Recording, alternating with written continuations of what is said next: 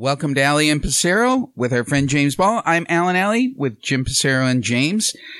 Lots going on this week in an unusual week. Some people would think that maybe there wasn't that much going on. Impeachment trial hasn't started, but there's lots going on on things from Wall Street to Salem and Washington DC.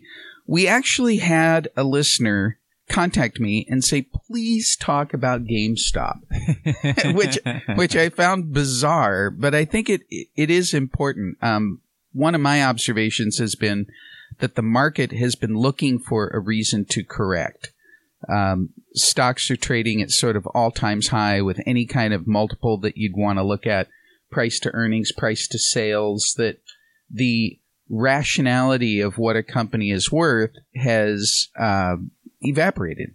And I think part of it is with the monetary policy of printing money um, without really regard to what that does has flooded money into the system.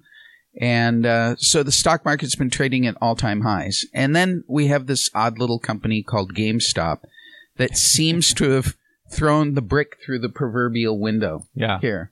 And James, you've you've actually traded in GameStop, so why I don't you set this up for us? Yeah. So let's just start out with, with what Wall Street Bets is. It's a subreddit that is. Um, well, what's Reddit? Reddit online mean- message board. Online message board. Yeah. Yeah. Online message board. They have different um, categories, subreddits. They call different message boards, and the the Wall Street Bets is an irreverent, politically incorrect one to talk about stocks, primarily options, and um, basically people make large bets on uh, options that have a very small chance of of hitting, and if they hit, they make 10, 20x, and if they don't, they lose all their money. And so that's kind of been the the culture of the Wall Street Bets forum, if you will. Well, uh, they kind of somewhat they'll there will be different movements. There was there's silver, there's purple mattresses, there's Tesla. Everybody will get on board. Everybody will buy a bunch, and then you know it either skyrockets or it tanks, and everybody either makes or loses money, and they kind of move on to the next one. Well, the one that they found this time was was GameStop, and so I've been watching this. It's kind of been floating around Wall Street Bets for a couple of months now. And what I was telling Alan is I I bought some shares at 17 bucks. Um, if and you just bought them outright. yeah, right? yeah, Yeah. And so um, I I sold at 100% gains, but if anybody's been paying attention, it touched $480 a share um, just this past week. So um, I did not turn my $2,000 into 200,000, but uh, could have if I had not sold like a anyway.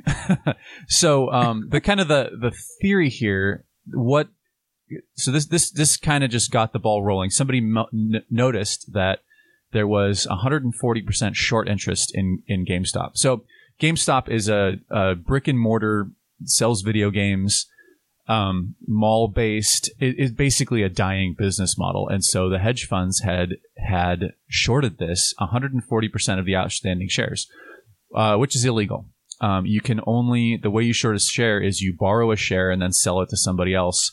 Um, if you there's no shares to borrow, you're technically not allowed to short the stock. And so the fact that the short interest is 140% of the shares available means that people are doing what they call naked shorting, which is, like I said, illegal. Illegal. So they're shorting the stock on the sort of macro reason that uh, it's a brick and mortar business and it's Right. not. It's Right. not. Yeah. So they've So- got they've got an economic, a solid economic theory to why they're doing this. Right. So James buys 100 Mm-hmm. shares.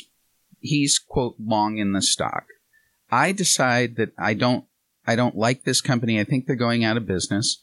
I go to James. This is the way it theoretically works. Yeah. I borrow his 100 shares and I sell them to you. And So- you have to pay me interest. and I have to pay you some interest on Yep. that. So I Yep. borrow the shares and sell them to you. So uh, he paid a hundred bucks for the share. Or let's use Yeah. the real numbers. You paid seventeen. Yeah. Right.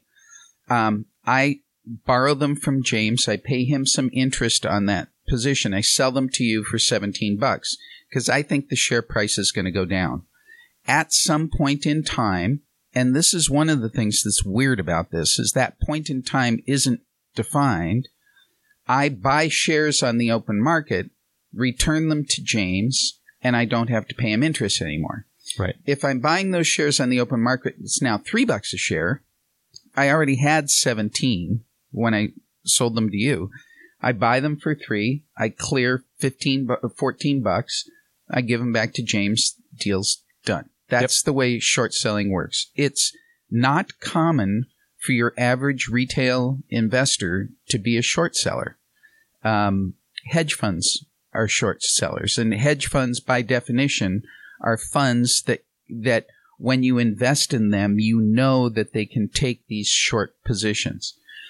The odd thing about you invest short in a hedge fund because its return is a good hedge fund's return is traditionally higher than High. than the than Right. the market. This is like jet fuel. Yeah. This is right. And you have very sophisticated investors that are taking these. They don't.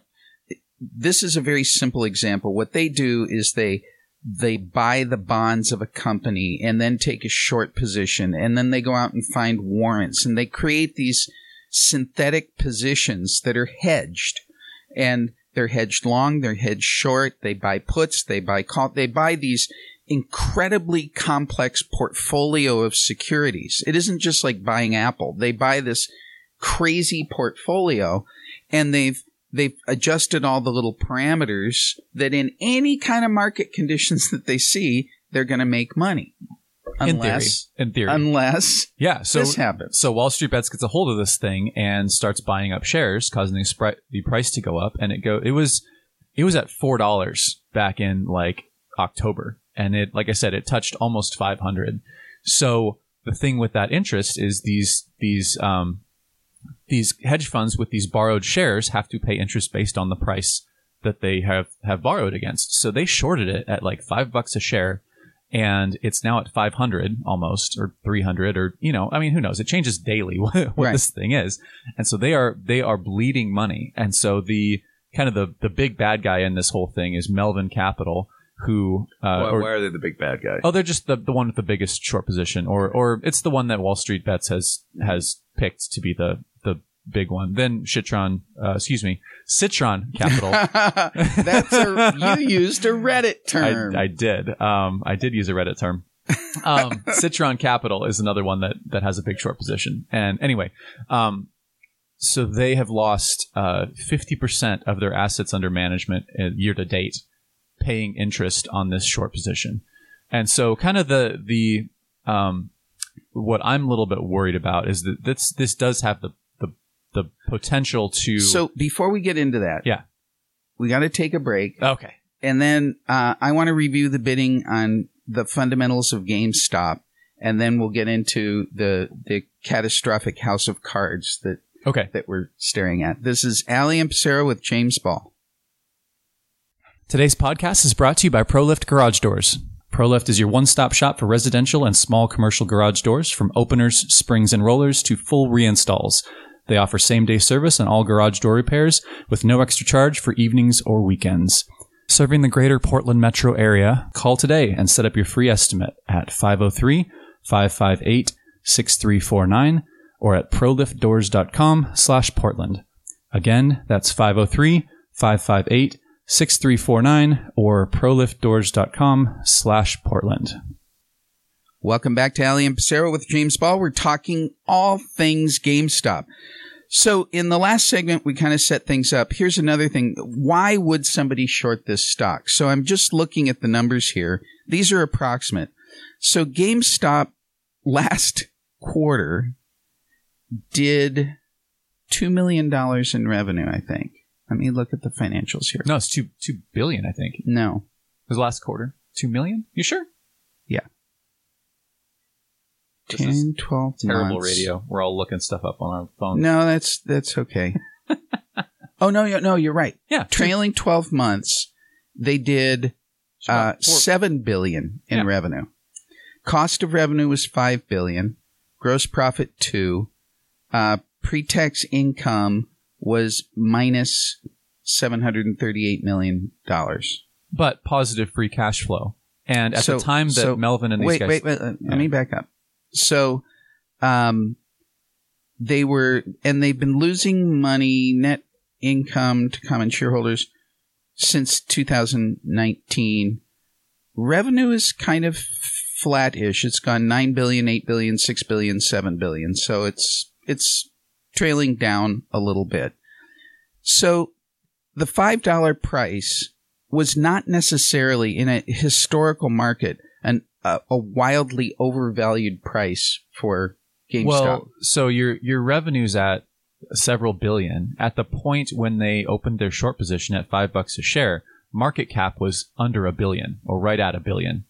yeah, So, so, your your revenue is six seven times your market cap. Like that, I don't know that, and, and with and like I said, positive free cash flow. I mean, yeah, their net income is negative, but they're they're shedding assets. They they've got a long time before they go bankrupt. They've got name ID. They've got a thousand retail right, locations. but it's it's it's not out of the ordinary for a stock like that to start to be shorted. correct. right? Yeah. When you think some somebody's going out of business, you you kind of look at their cash, you look at their cash flow. Um, a company like that is not going to really be able to go to the market and raise a bunch of money. That's how you'd normally do it. Is you'd sell stock. Right. Doesn't look like you're really going to be able to sell stock. Um, it had traded Especially not if you're 100, 140% shorted. Right. I mean, it was dead flat, trading between three and four dollars a share for. I'm going back five years now. You can go back to 02, and it was nine bucks a share, and on October 1st, it was ten bucks a share. And Right. It's never traded. Uh, Higher than like 40. and that was back before the internet really took off. Yeah, 49. Yeah. 57. Yes, but it's basically trading at 10 bucks a share. Yeah. So it's this going nowhere little dinky company that nobody really cares about. And somehow the shorts start getting into this. Yeah. Right. And I don't know. I remember I talked about these synthetic positions that Yeah. people are taking. And so they were probably creating these hybrid positions of, I don't know if they have any corporate bonds out there, but these long positions, short positions, hedging this stock. Right. Okay. So then what happens? Well, so like I said, Reddit gets a hold of it. The stock price starts going up, and it's sort of morphed over the last few weeks because it, it Wall Street Bets is not a political sub. This this is a just trying to make money in the stock market with risky plays, and this is a pretty risky play. And as the stock market or the stock price started going up, um, there's this one guy who put 18 months ago put fifty thousand dollars into it um, in long dated calls, and he is now worth about $45 million. He turned 50K into $45 million. And he's kind of been not really the ringleader, but he'll post every time there's a big movement, he'll post his positions and what his current thing is. And he's kind of become like a, this, this folk hero among the, uh, among the subreddit. And that kind of catalyzed this.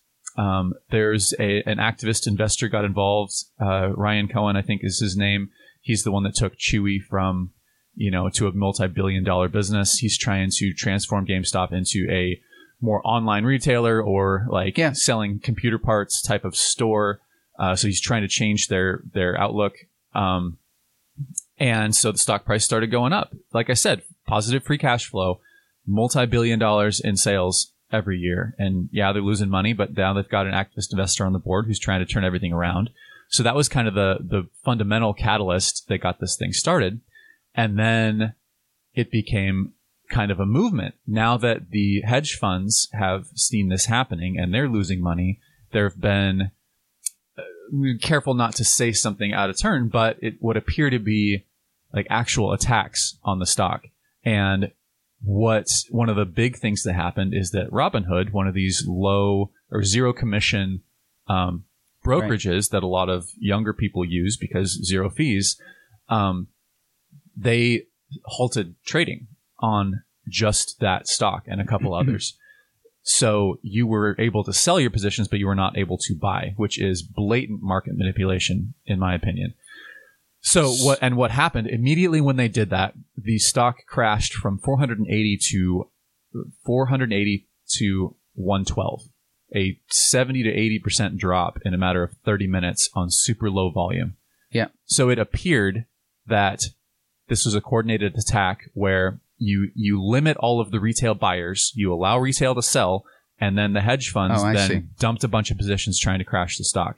And so ever since that happened, it's become this this sort of Occupy Wall Street 2.0, where retail is buying as many shares as they can, knowing that eventually Melvin and Citron will have to cover their short positions, and in the meantime, they're bleeding cash because they have to keep paying that Paying interest. interest.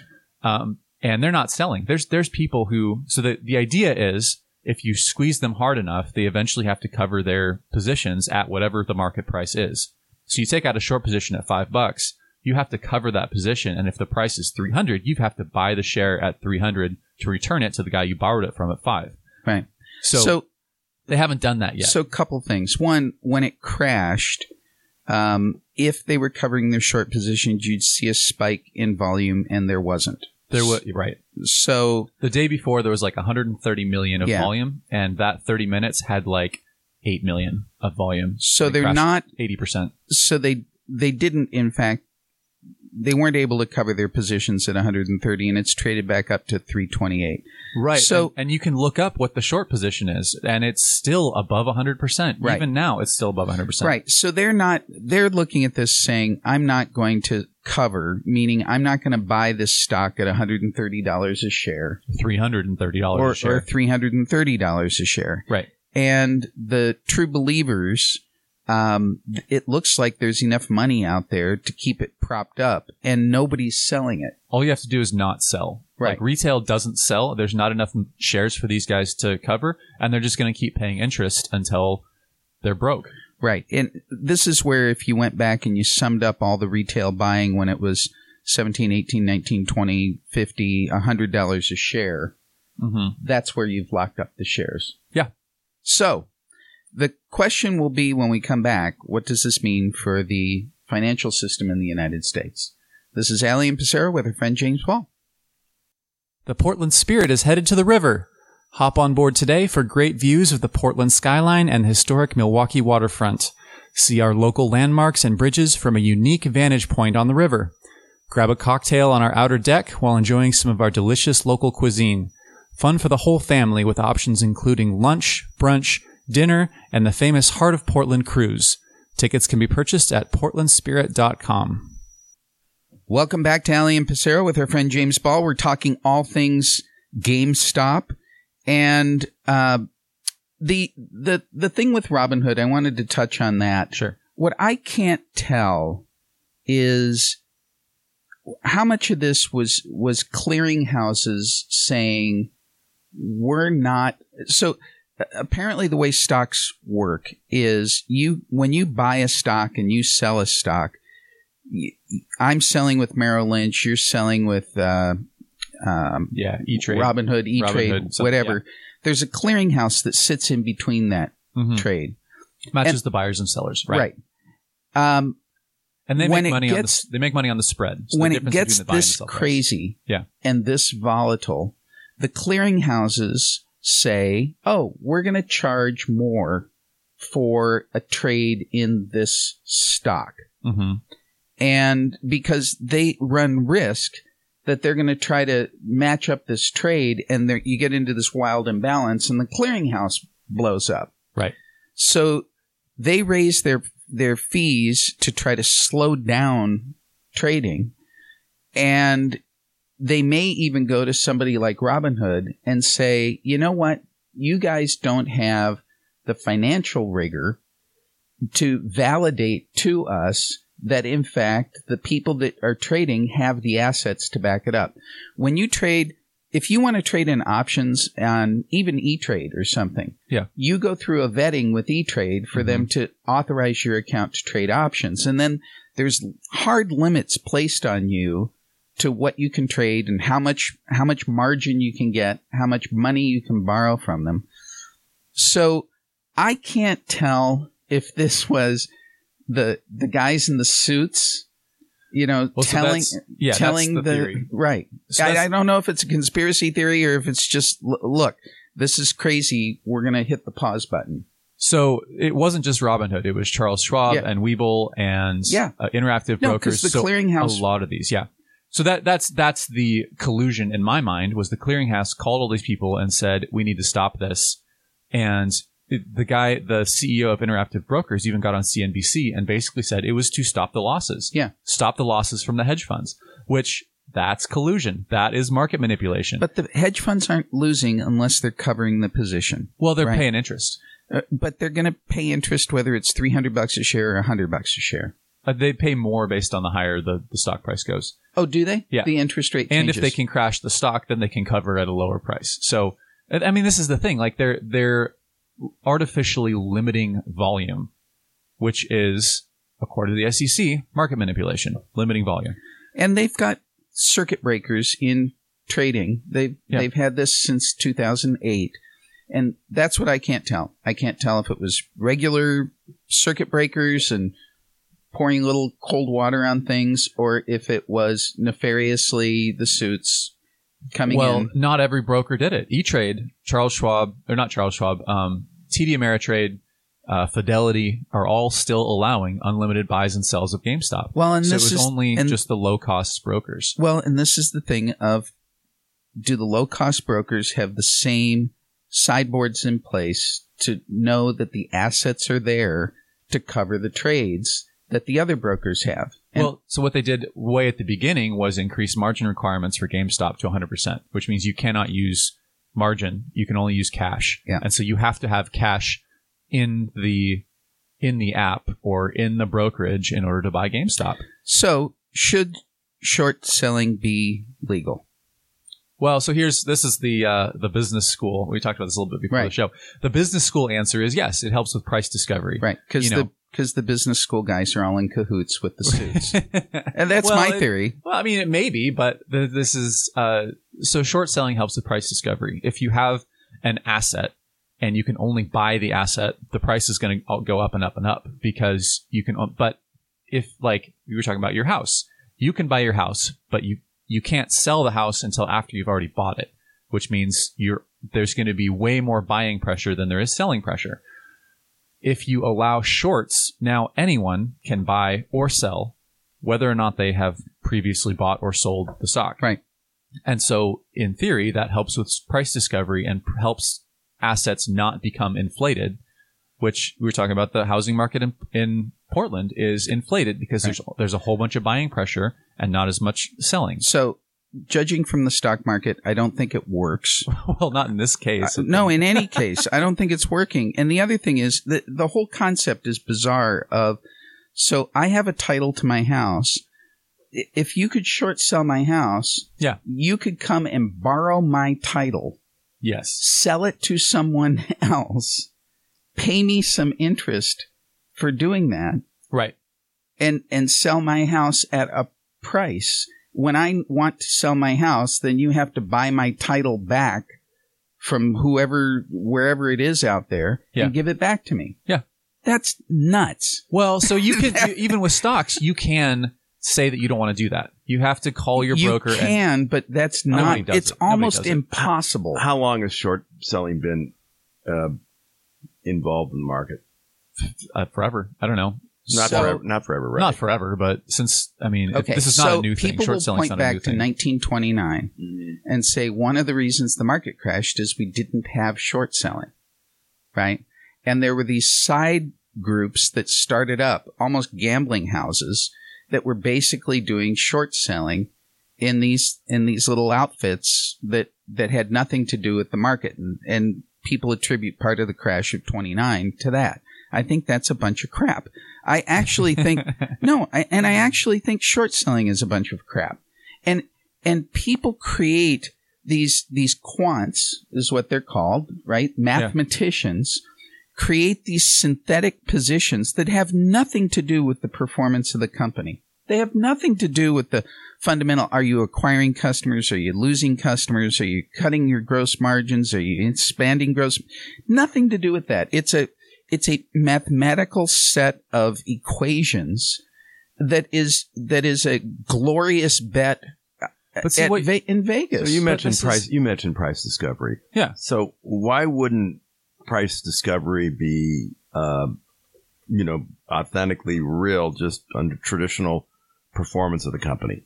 because you can only you can only buy. There's there's an, a But more you- more buyers, more potential buyers than there are potential sellers. and I, I, Is that- literally, that's not, that's I think not really this true, is, is it? I think this is complete business school mumbo jumbo. Uh, that maybe they it is. all- I, I really Because you can it's- sell a stock. you can sell a stock, but you can't sell a stock more Mm. than the number of so- shares that are out there. So now you're getting into naked shorting, which is different than just shorting in general. And Elon Musk has even tweeted a while back that he thinks shorting should be illegal. But I mean, Elon has dealt with this same situation in I've, Tesla. I've dealt with it at Pixelworks. yeah. and I had a massive short position. And then you have all these guys out there trying to make your stock go down, Mhm.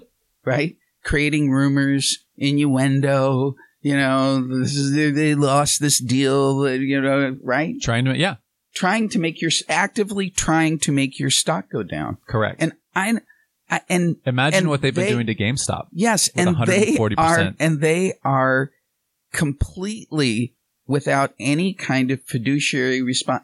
I'm sitting here with tons of fiduciary responsibility to only report things in this way with these words and this and uh, and all this accounting and people crawling all over you to make sure you you only do this. These guys can say whatever they want. Whatever they want. Yeah. There's no fiduciary responsibility. Then it's And that's just There, messed there was, I up. know, I know we got to leave, but uh, Melvin told CNBC that they had closed their short position a couple days ago, and then Reddit immediately looked at it and said, "No, you haven't." You didn't. Right. Uh, but this was this was No, that's headline on this that- was a headline on CNBC. Yeah. Total so lies. we've got to take another break. We'll be right back after this. This is Alley and Pasero with James Ball. This is Alley and Pasero with James Ball. We're talking about for an hour GameStop, but but more broadly, uh, sort of the the stock market here in the United States and and the ramifications that this has on it. And I've I've run a public company. I've been up to my ears in this. I've heard all the reasons why we have short selling. I've had all the reasons. We sold a hundred million, hundred and fifty million dollars worth of bonds, and they were convertible. It was convertible debt, so we sold it. Um, we paid a coupon on on it. We paid an interest rate on it, and with that was an option on our stock, so you could buy the stock at a future price. And it all happened when we went public. It was a six month process Mhm. to go public, right? Vetting, attorneys, scrupulous, and we raised fifty million dollars in our public offering. Mhm. We did this bond offering, this convertible debt offering, $150 million in 14 days. Hmm. Why? Hmm. Why, why is it so easy to do this? Well, the reason was, is this was a mechanism for the hedge funds to create a synthetic position in our stock and Wall Street facilitated the whole thing, right? Huh. Because we were a we were a, a going and blowing, very volatile, well traded, lots of shares trading, and they're like, ha ha, that is the model. Now we'll get them to do this. They gave me 150 million freaking dollars in 14 days. I never met in person with anybody. On the public offering, on the public offering, I had to fly around the world and meet people face to face in their offices on a two week tour to raise 50 million stinking dollars.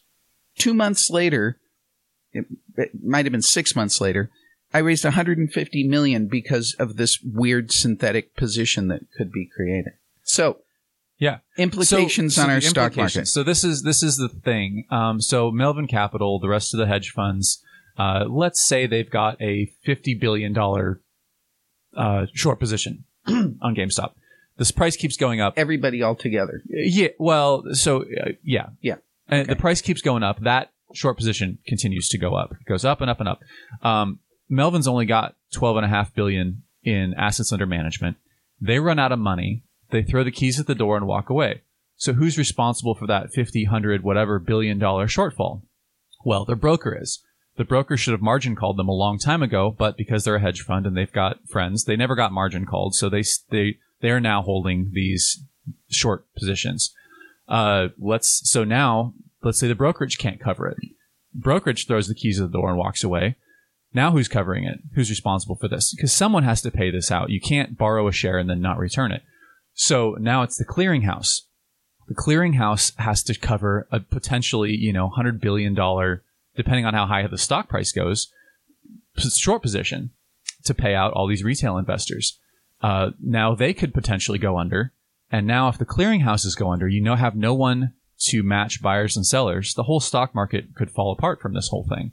And that's a pretty extreme scenario, but was brought on by these hedge funds and they're, uh, taking out an incredibly risky position and overextending their hand and refusing to cover when it went against them.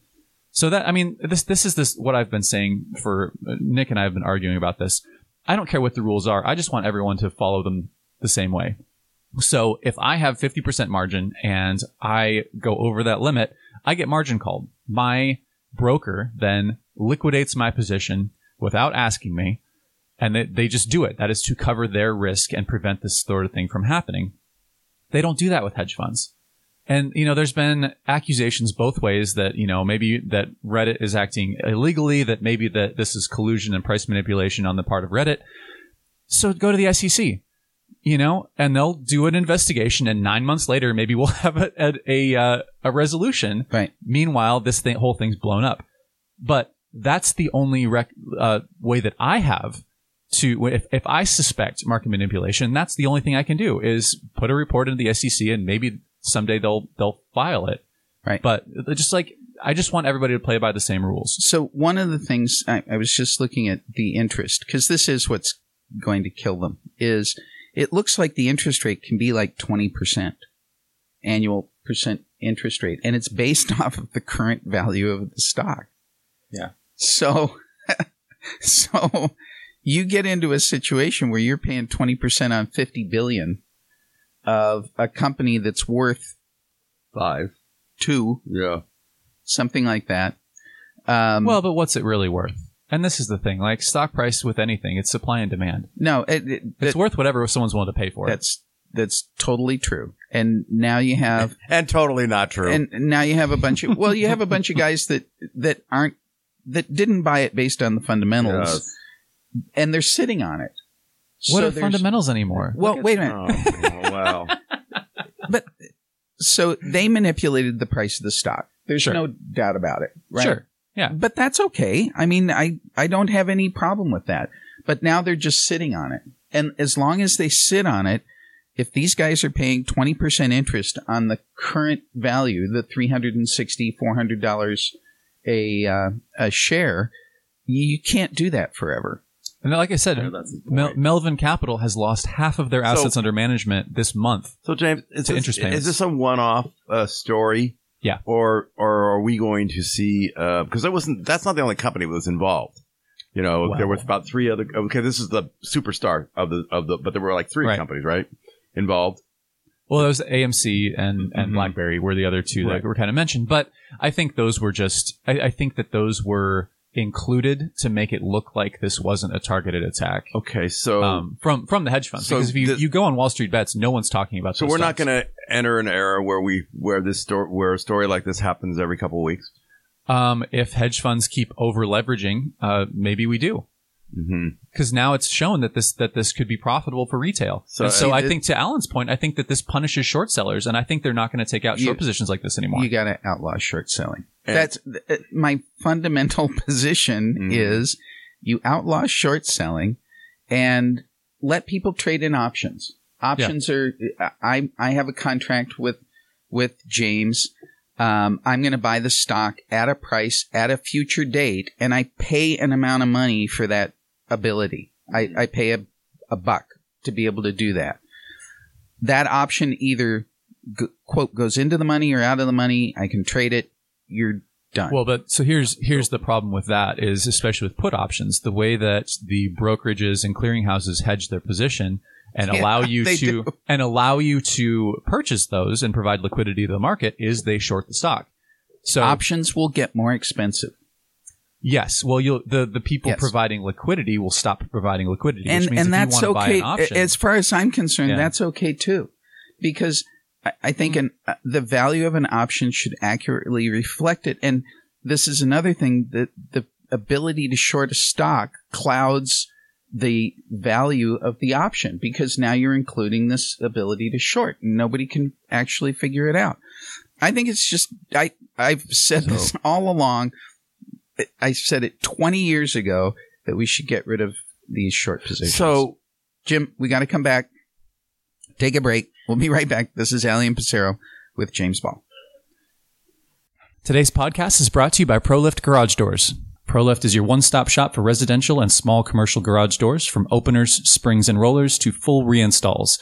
They offer same-day service on all garage door repairs with no extra charge for evenings or weekends. Serving the greater Portland metro area, call today and set up your free estimate at 503 558 6349 or at proliftdoors.com slash Portland. Again, that's 503 558 6349 or proliftdoors.com slash Portland.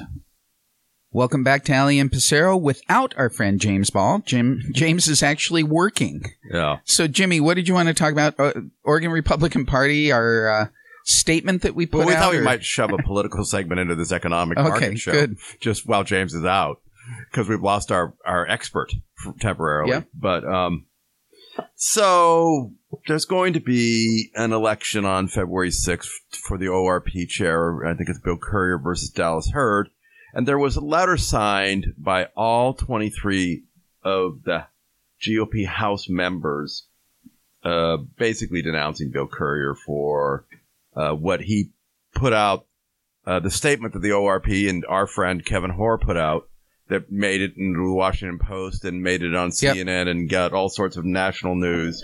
You know, basically saying that the I think the most extreme part of the statement was that the uh, the raid on the Capitol was really not didn't a false flag didn't really happen. Oh, there were there were several. elements- there were- I think There that was was the one so that keeps many making the news, yeah. But right. Yeah, I think the Reichstag comment Rex- yeah, right. was was one. And what was the other one? There were three that I.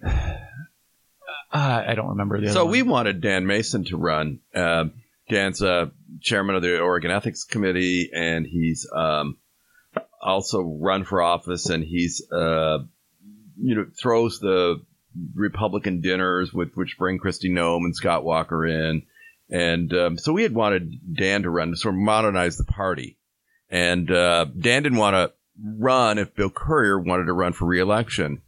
And uh, people around Bill Currier kind of, Bill was sort of undecided. And people around Bill Currier were like, and you know, we, you and I know who some of those people are, uh, really convinced Bill to run again. And then Bill runs again. Now he'd all, already done a couple of recalls of the governor, which were probably not that smart, but they were ways to keep the ORP doors open financially. So, uh, so now this comes out. So Bill decides to run. Dan doesn't run. This comes out, and now it's and now it's kind of just it's it's it's worse than a mess. And you as former and and then and Bill's up for reelection on February sixth uh, versus Dallas Heard and a slate of state senators who are friends of Art Robinson's. So we have Bill, who's made sort of an uh, not sort of made a national joke out of himself, running against friends of Art Robinson. And, so- so, James, you want to you're out, you're a, um, going to that convention right on Feb- I- February sixth. That's that's the plan. Right. Um, so one of the things that they instituted is they changed the bylaws recently that you have to announce your intention to run for party positions 45 days before the, the thing. Um, All that could be changed on the floor of a convention, though. Well, yes, Yeah, you you- could you could so- say I I vote Right. I I I I nominate that we suspend the rules and you need a two thirds vote to suspend the rules. okay, but that can So ha- that can happen. That can happen, yes. But they, they did this um, Why do you need a two thirds vote? I mean, I'm almost I thought that's Robert Robert's rules. Is it? to Uh, suspend for the, the- to suspend the rules? You need two thirds two vote thirds vote on Yeah. the floor of a convention. on the floor. Yeah. So what you they did this for two reasons. One is to make sure that people could be vetted by the PCPs or the the Mm-hmm. delegates, which I I kind of get. The other reason is that they were having people announce on the floor at the convention, and it just kind of created a lot of drama and chaos, and they were trying to avoid that. So Mm, that's what conventions anyway, are for: drama and chaos. right but the so the problem is that the cutoff for people announcing that they were their intentions And you were, was you almost thought about throwing your hat in the I ring. did Yeah. I did um, but it's January fifth but you're a financial expert, so you've been carrying a lot. Of, right. It was so it was January fifth. January 5th, yeah. the deadline of when you have to to, announce Right. and so that was one of the reasons that I decided not to throw my hat in is Mhm. because I, it was before all this happened. Right. I was thinking like, you know, Currier, I, I he has some issues, but he's mostly done a good job. I, Well, you I would think he's support more. Dan Mason if Dan had run, right? Yeah, if, if Dan had run, I would have supported Dan. And and you know, Currier's a bit more extreme than I am, but I think as far as a parliamentarian and and like holding the party together, I think he had done a fine job. And then all this happened, and mm-hmm. so it's like, but now your choices are between yeah, Bill Currier, who has essentially signed his name to this crazy statement that is getting us in- national news for the wrong reasons, and uh, Senator Heard, who wants to name and shame people who have reported businesses to OSHA. Like, I mean, it's it's. I, I don't see either one of them as an appropriate chair of the party at Well, this point. the hard part, Allen, and and but you as former ORP chair, uh, we we need you to weigh in. But the hard part about this is most of it's kind of like, oh god, it's just the silly ORP, and you know we don't have campaign finance limitations yet in Oregon. So, and we are one of only six or seven states. And I, I tell this to people that aren't in the industry and they don't quite know what I'm talking about. But if you don't have campaign finance uh, limitations uh, on contributions, individual, corporate, PAC, whatever, then th- it's the most transparent system. Allen runs for governor, and I can Right. I can give him twenty five thousand dollars, and and it, and it's listed immediately. Whoa, Action PAC gave Allen twenty five thousand dollars, and people people know what happened. Mhm. But but which is what we currently have. which is what we currently have. and it's have- unusual, but I think it's a really good it's system. the best system. And so, and so, and so if you have campaign contribution limitations, which is what we're going to have, not, not in the 22 cycle, but eventually, um, like all the states around us, you're limited to an $800 or a $900. Allen runs for governor and I can only give him eight or $900, which is what Washington state or uh, Idaho, uh, Montana all have, California. So then, uh, you have to give the money to the party. And then the party, if you want to give more than that, yeah. Right. And these parties, and so the party launders the money basically. And, and that's legal. And, right, And, that's and, legal. and, and so, so or what- you're in a union, and, And they'll make sure that the unions can give any State- amount of money they want to Or- or Or, anybody. or you've got dark money packs who spend money on your behalf, who are not coordinating with the candidate. I mean, there's there's all sorts right. of yeah, ways to I- I spend think- money, yeah, but right, right. But the, the point is that what happens is when you have to launder money through the party to get to a candidate, parties have real staffs. They have real paid staffs. They have seven Yes. or eight people in Yep. these other states. They have professional organizations. We don't have that. Nobody's paid. It's all just kind of amateurs running, kind and they get to go to the national conventions and stuff. And that's what they love about it is they get to go home and see their, you know, take care of their families or do whatever else, and then get to go to the national convention. And they don't want it to be paid staff. They want it to be, you know, continue to be Mickey Mouse. But the problem that arises is, and so we all go, oh, it's just the, that's just the Mickey Mouse Club. It doesn't have anything to do with with the candidates we run or how they're funded or anything else. But the problem is, Steve Duin doesn't know that, or a Oregonian columnist, and so then he writes the column like, oh my God, look at the Oregon Republican Party, look at Right. what they say, and it takes half an hour to explain to them it's not really anything. And then they still don't believe you, and then they write, "Can you believe what the Oregon Republican Party said?" so well, the they don't.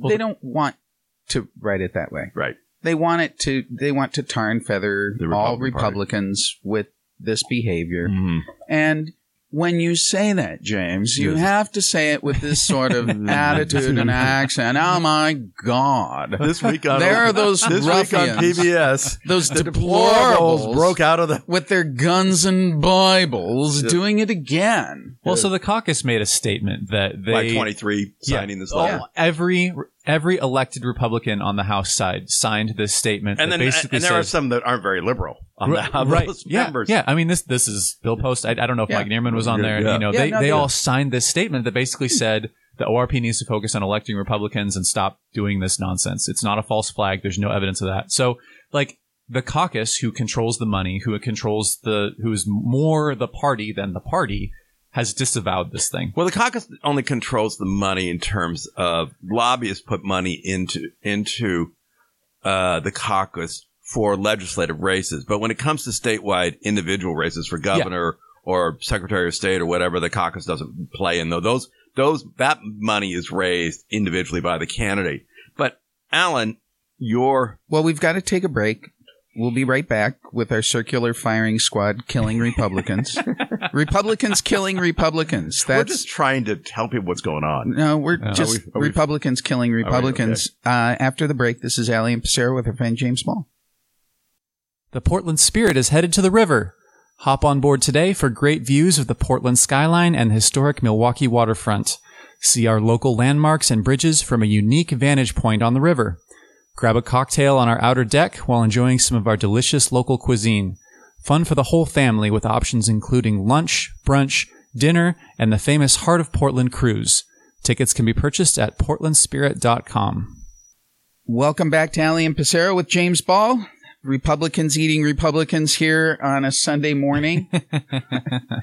um, Well, it, it- so where? uh, What did, what did that, you want? That sounds a little. It's a little bit um, flippant on your part. It's a little bit flippant on my part, Because- but but it's, a, Okay, but there's it- a grain of truth. There is a grain of truth to it, but uh, then should we just shut up and not say anything and let the Steve Duin columns or, or let the or let the Washington Post or CNN speak for itself and just let it hang out there and not try to explain it? No, I think the thing is, is that what what we all forget is, I know many of the people that signed that statement, You mean the one? Which uh, one? the the Repu- the ORP the, the ORP statement, right? Mm-hmm. And they're really good people, hmm and they were very helpful to me when I ran for office. I've been helpful to them. Many of them are the kind of people that I'd want to start uh, a a party with. hmm what makes those really good people so disenfranchised and angry that they make a statement like that they lash out with a statement hmm like this and that's what the steve duins just completely gloss over Yeah. right? Yeah. and they kind of assume that oh those crazy deplorable it, it is the deplorables cling to their guns and bibles. And what i keep going back to was it was it a good statement to make? No absolutely not. It was not it was not what i would do as chairman of the party when i was chairman of the party you worked with me Right. if we were going to put out a statement like that, I might write it and then I'd take it to you and take it to some of our, and you guys would go, Allen, yeah, probably not. Yeah. Right. Yeah. And I'd say, but damn it, that's the way I feel about this. Yeah. Say, okay, well, let's, let's do it a little bit differently. Right. Because you're messaging not just to the party faithful, you're messaging to independents and you're messaging to Democrats and you're messaging to the national media, you're messaging to everyone. So that, but they understand, they intellectually understand that, yet they feel so disenfranchised and Mhm. so upset that they're just like, I gotta say this. Mhm. I have to stand up and I have to say it. And I, I wish we could talk to them. Uh, I haven't talked to Bill and I haven't talked to some of the other people on the executive committee, but they're really, really, really frustrated. Right. And most of Yeah. them live in ur- rural Oregon. And if I lived in rural Oregon, I'd be really frustrated too. You know, it, I live it- in downtown and I'm frustrated. I get it. yeah. Yeah. I, I, I hear what you're saying. and and and, and then Steve Duin, you know, they're they're looking for an opportunity. This is Yeah. like I said, the market is looking for an opportunity to to correct. Steve Duin and company are looking for an opportunity to pin the tail on a on a Republican donkey. Why don't why doesn't um, somebody, whether it's Dan Mason or whether it's Allen Alley, why doesn't somebody get a movement together to have get a nom- be nominated from the floor? And because if if if because what I mean when when we were pushing Dan Mason for chairman, the idea was that Bill Currier was doing was hurting was hurting the image of the party by c- continuing to do recalls that were based on keeping the doors open. And we'd, we'd had a gubernatorial election in 14, 16, and 18. And, and it's frustrating that we never get above 45%. They never get above 49.6, but they always win. And so it's like, and so he's doing these recalls that aren't going to work because you need an extraordinary number of signatures to, to, to get a recall on the ballot. Right. You need, you need like 35% of all registered Republicans to qualify. It's just, it's just too much. And he would often get out in public and say he had, get on the Lars Larson show and say he had the signatures and we'd, we'd be hearing from our friends in the legislature be calling saying, Bill's not telling the truth on the radio. And so then you're like, oh, So let me let me talk about that a little bit. Okay. When I traveled around the state, those recalls are incredibly popular in rural parts of the state. And part of it is I'm so frustrated. I want to sign my name that you've got to get rid of Kate Brown. And oh, by the way, here's 10 bucks, Burn Right. it down. Yep. right? It was, a, it, The, it's the government serves no purpose. Burn it down. So- yep. the, and the whole concept of, you know, settle down guys, 90, 60, 15. We need 90% Right. Republicans, 60% Right. independent, 15%. Explain the math to ah. No, We don't, don't just time for that. stop. Right. they are they are screwing me my life is terrible i am overregulated i am overtaxed i have had enough i want to get rid of kate brown and i've talked to them i've talked to the oregon Mhm. republican party about look if you want downtown portland donors Mhm. republican donors you can't do this stuff Right. Yeah. But mo- it, it- they're mutually exclusive exactly. but, But, what they've decided is we are going to be the voice of the grassroots, Right. the, the frustrated people, and we're going to raise enough money from those people stay to in kind of keep the light on. A That's little- right. They're they're not raising a lot of money, but and what they end up doing is they light. put a ceiling at 40% of the vote. yes. And Like, because that's really the thing. I mean, keep the lights on, raise money. That's you're right. that's that's great. Well- but we need to win elections. But I Actually- think I think I- they've also decided we're never going to well, win here's statewide but, election. but here's where all of that is wrong. Um, you, you know, we ran the numbers and we've had this conversation. When you do uh, the numbers of the last 20 years of federal elections in Oregon, U.S. Senate and U.S. House races, the Democratic Jersey gets 57% of the vote and the Republican Jersey gets 41%. And and we look up here in the last presidential election and Biden got 57 and Trump got 41. So Oregon is a blue state plus 16. But in a statewide elections, when you run the numbers, and we had four, an elections in 14, 16, and 18, the, the, the, the Democrat, they won 10 elections in a row, but they can't get to 50%. They, they get 49.5%, and we get 44.8. So we're within four and a half. We're not, it's not 16. It's four and a half. Now look at some place like Clackamas County, which I think is marginally Republican county. They, three out of the five commissioners are Republican. Uh, it went 54 to 43 for, uh, Joe Biden, hmm uh, because we lost suburban women. Now, you, when you look at, we're 130 in these gubernatorial races from 14, 16, and 18, we're only 130,000 votes short. And that means you only have to switch the mind of 65,000 people to get that 130,000. Well, 30,000 are probably suburban women in Clackamas County that we can get back if we, if we behave in a e- even modest rational way. So I feel like instead of having, I, I understand what you're saying about how frustrated people are, but if they want to end the frustration, they think they, they, they, they apply a litmus test that says, does this add to the 45%? Whatever we're doing, does it get us to 47 or 48 where we could win an election on a late game field goal? If we could get to 47 or 48, which we never get to, but if we could get there, does this, whatever we're doing, does that add to the 45 or does it subtract from the 45? And that ought to be the only question if we ever want to win and, and, and help the future of the state. End of, end of my speech. Let's get back and follow up on that after the break. This is Alley and Pasero with James Ball. Welcome back to Alley and Pasero with James Ball. We're talking about the Oregon Republican Party and actually winning a statewide election. Yeah. Um, well, I forgot what I was going to say now. no, Okay. So train of thought. Sorry. so Dennis Richardson was able to win statewide. And got to 47 or 48%. Got to that he never number. got to 50, no, right? Right. And he was running against a deplorable candidate I think that's right. in uh, I get Brad Avakian. Yes. That Could, which could be Kate Brown or Shemia Fagan. I mean, Oh, could I- be Shemia. Shemia could be a deplorable candidate.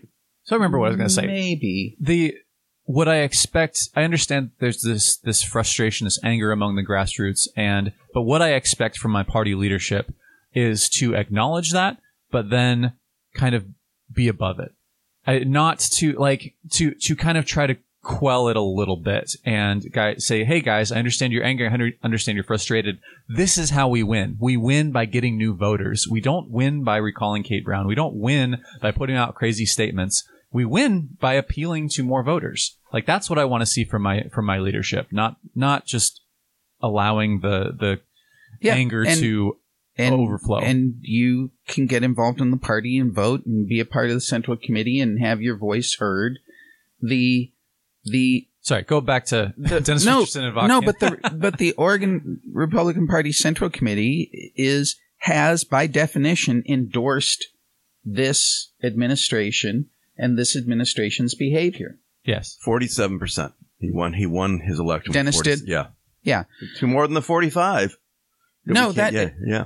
And what Avakian was forty Three. three. Yeah. Huh.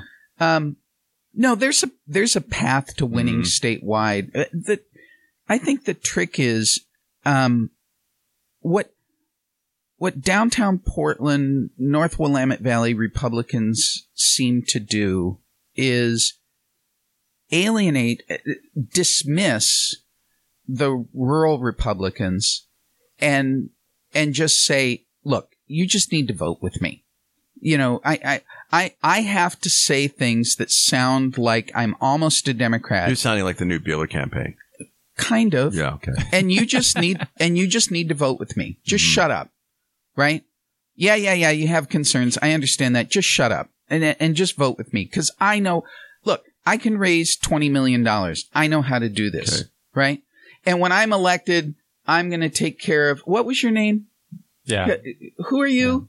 Okay. Okay. So And so what you and this is why Donald Trump actually was successful was Donald Trump a- amazingly enough he's this billionaire republican right. that somehow managed to speak for the people in in rural Oregon and I, yeah, I, I, I, I don't think that that. I mean, I hear you, and I and I get that, and voices and and and you know frustration, but I don't think from a math problem, that's not the way we're going to win the statewide election. I there's to me, there's kind of this meatloaf line on the on the freeway, and in and in bad times when the Republicans are not doing well in Oregon, all of a sudden, like we saw in the Trump election, all of a sudden the line of the you know the deplorable meatloaf line was all the way past you know, south of Aurora, you know, way down there, you know, all of a sudden Sherwood went for, uh, Joe Biden by 18 points. And not, and, and now, but when, when you actually ask women in the suburbs about defund the police and the pandemic, I mean, and the homeless crisis and Mayor Wheeler and all the things that are going on, you could actually, that line could actually, the division line could go way up to Lake Oswego. Your wife and, you know, these places, Lake Oswego's heavily Democrat, but it might not vote heavily Democrat if there's complete chaos in Portland. And, and we have to, you know, the tenth just, we just need more voters. Well, Well, see to so- to to Buehler's point. I mean, yeah, or your point. The the you know elitist Republicans from downtown Portland, you know, myself included, are like the, they they don't vote like the Portland and suburbs don't vote for Donald Trump. You know, Trump made this populist movement. He did this thing where he won nationwide, but in Oregon that doesn't work. Look, I'm not. I'm not saying you need to be Donald Trump. the The baggage of Trump, the way he presented his message, the way he talked about women, all those things, completely alienated the the North Willamette Valley. What what I'm talking about though is the disdain that North Willamette Valley Republicans have for the other Republicans in the state. Mm. And I, I, you know, I, I used to say this when I ran for treasurer, I won Washington County and Clackamas County combined. So that's like 700,000 votes or Yeah. something like that. I won that by 5,000 votes. I won Baker County by 5,000 votes. Mhm. Baker County on a vote differential was just as important Right. as Washington and Clackamas combined Mhm. right? So, so those rural counties for Republicans are incredibly important. If if the people in Baker County don't turn out and you only win by 3,000 votes, you can't win statewide. You have to do both. Right. And and you can't just tell Well- them, you can't just go out to them and say, "Vote for me."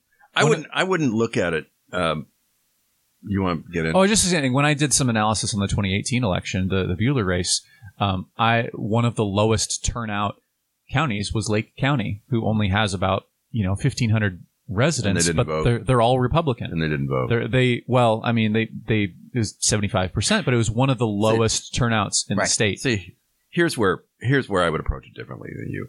Uh, is I don't think I don't you don't want to get into an urban rural fight. I don't think that's how we win a statewide election.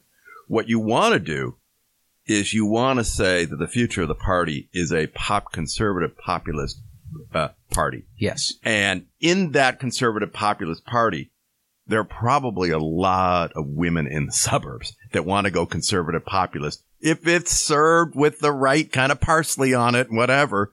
But, but, and, and, and everybody in rural Oregon would buy that conservative populist message and vote for it. They're not going anywhere.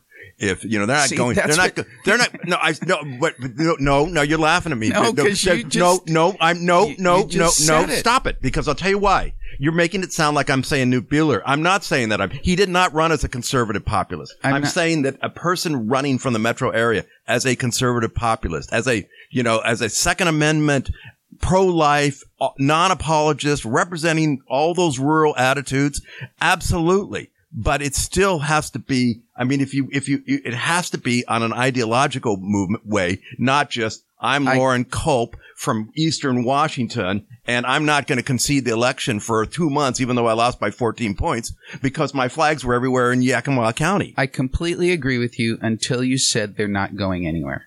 And and that, to a that- conservative populist, they're not going anywhere. To a moderate, they're going to go someplace. That's that's the difference. You're you're, you're not you're not getting. Uh, what I'm saying in, in, in a sophisticated No, and- I am- and I- a way, I- you're simplifying No, I- it, and no, I absolutely am. What. I'm saying is the doesn't sound the, like it. The attitude has been they're not going. I'm in. not sharing that attitude. The- no, but you're, you're attitude- making me sound like Knute Buehler. Don't stop it. because Quit doing that to me. because as I'm hearing your message. no, but then you're hearing it ignorantly. no. Yes. I, am just replaying. I'm turning into Mark Abrams. I'm just replaying to you the way I'm hearing well, your message. Then hear it broader and it's smarter. Well, that's what you're lecturing me. Oh, okay. You're hearing wrong. You're not right. going anywhere. You're hearing me wrong. Oh, yeah, but it's annoying to have you twist my my no, meaning. I'm not twisting it. All right. I'm telling you right. how I'm receiving your Wow. message. And if I'm in rural Oregon and you're saying that to me, I don't. I.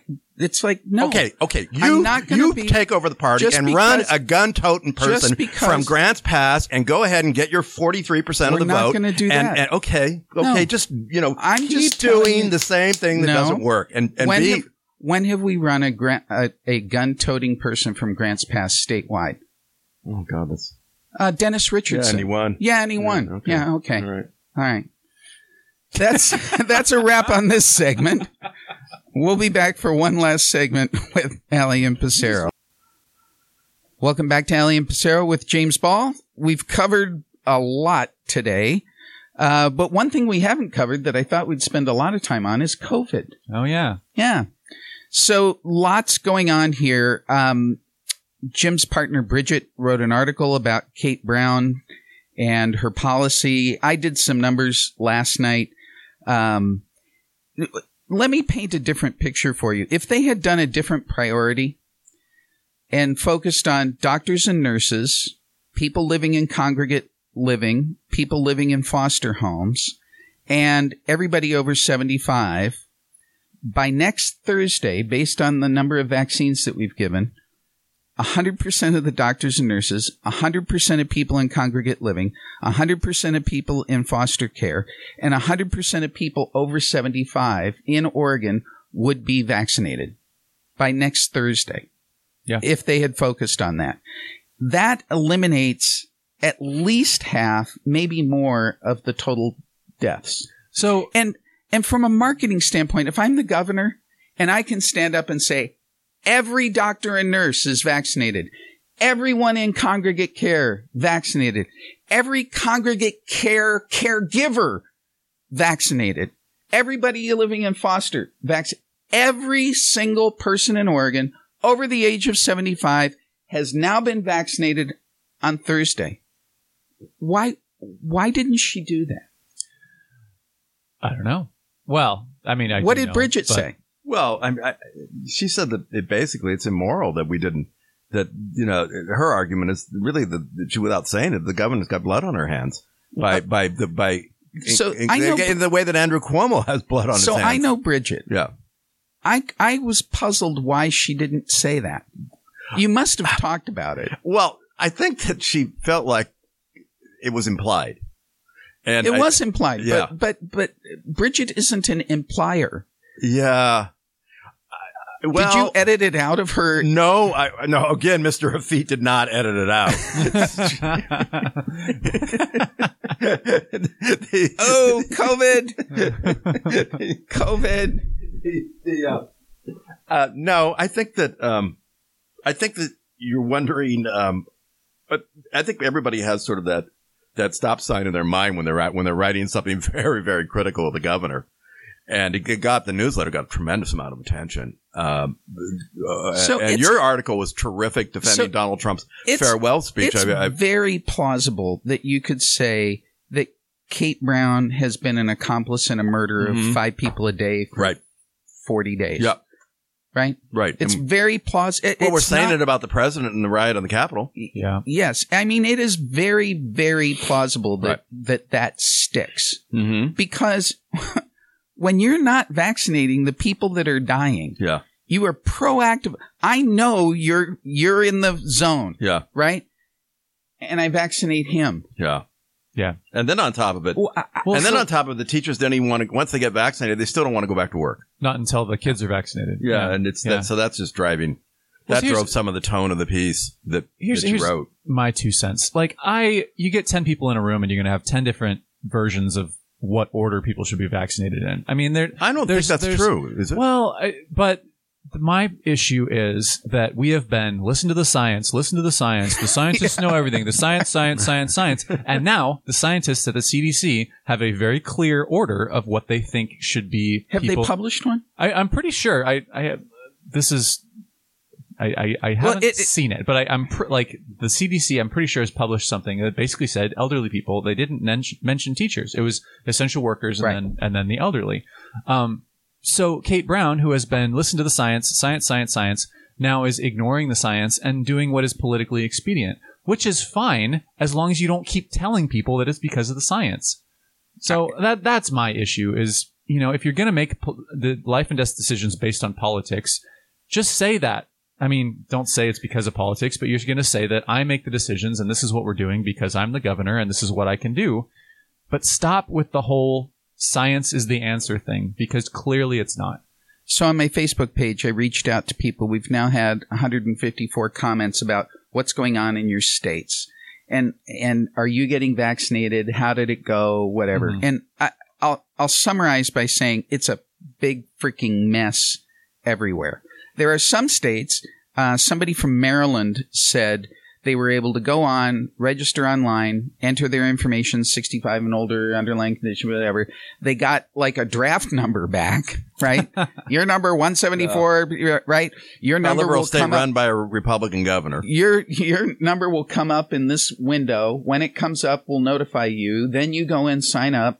They signed up. They went in. They waited. They had to wait for an hour. When they went in, you know, they got their shot, and it's done. This is the other thing that irritates me is this is not a surprise that this was coming. I mean, the fact that these governments are just No. scrambling like, "Oh my gosh, we have to come up with this system." Come on, you didn't start this back in March. Come on. Put put together a, a exploratory committee that's going to figure out how we're going to vaccinate people. You've had a year to do this. 10 months to to try to bring these out. You know the vaccine's coming. You didn't know when, but you knew it was coming. So interesting perspective. So I'm having breakfast with a friend of mine. I'm talking about this. He is a extremely moderate Republican, right? I'm talking about this, and he goes, "Allen, why do you why, why are you so upset? Why do you care? Right? We're Mhm. going to get vaccinated. It's going to happen eventually. You know, Yeah. Yeah. we'll just sit around and wait. Why? Why do you care? And it's like because people are dying that don't need to die. Mhm. One Yes. and two, this is a symptom of gross mismanagement of our state. Yeah. That this isn't that complicated. It, it really isn't that complicated. You know how many um, vaccines you're getting. You know about the schedule you're getting them. You know the target people the data is right there. Oh, except she stopped publishing the data last Wednesday, Right. Yes. right? It's Yeah. like conveniently, oh, well, we're not going to publish the data that leads you to the conclusion that I'm doing the wrong So thing. we've doinked everything up. Right. Yeah. right? And it's just I I talk about it because it's like, dear Lord, please wake up, people, that we have a grossly mismanaged state.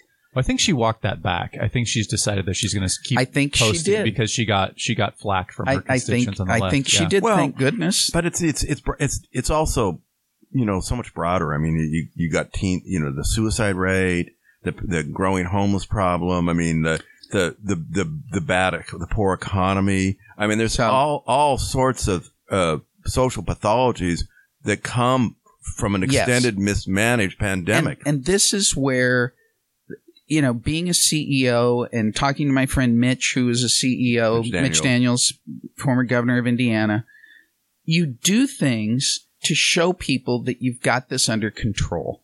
So if you, she would have done what I said, doctors and nurses, people living in congregate living, and you have a chart and you say, we got to 100% of all the doctors and nurses. Mhm. We got to 100% of all. There's only 30,000 people living in congregate living. The number Yeah. living in foster care is like 6,000, right? Yeah. This is round off error. This is like, this is spillage that you can take care of these people. There's 90,000 doctors and nurses. That's a big, that's a big chunk. But you could do this and then you could start crossing off things and saying they're protected, they're protected, they're protected. It's like Oprah. You get a TV, you get a TV, right? And instill a sense of confidence that we're headed in the right direction and somebody at the top gets it and they understand, right? Yeah. yeah. But they, they absolutely have completely screwed the pooch on this thing. The, the virus advisory committee, 36 people to tell, no, you don't need a committee. You need Excel and you need like one person to build the Excel spreadsheet and you're done. And you say, look, there's a time for wokeness and there's a time for being socially conscious and there's a time for saving lives. And this is the time to save lives. And she completely freaking whiffed. Yeah. Okay. That's On a wrap. Thank you all for joining us. We'll get the podcast out later on today. This is Alley and Pasero with her friend James Ball. Thanks for listening. This has been Alley and Pasero with your hosts Allen Alley and Jim Pasero. The podcast is produced by James Ball. Be sure to follow us on Facebook. And if you'd like to contact the show, you can send an email to alan at alanalley.com.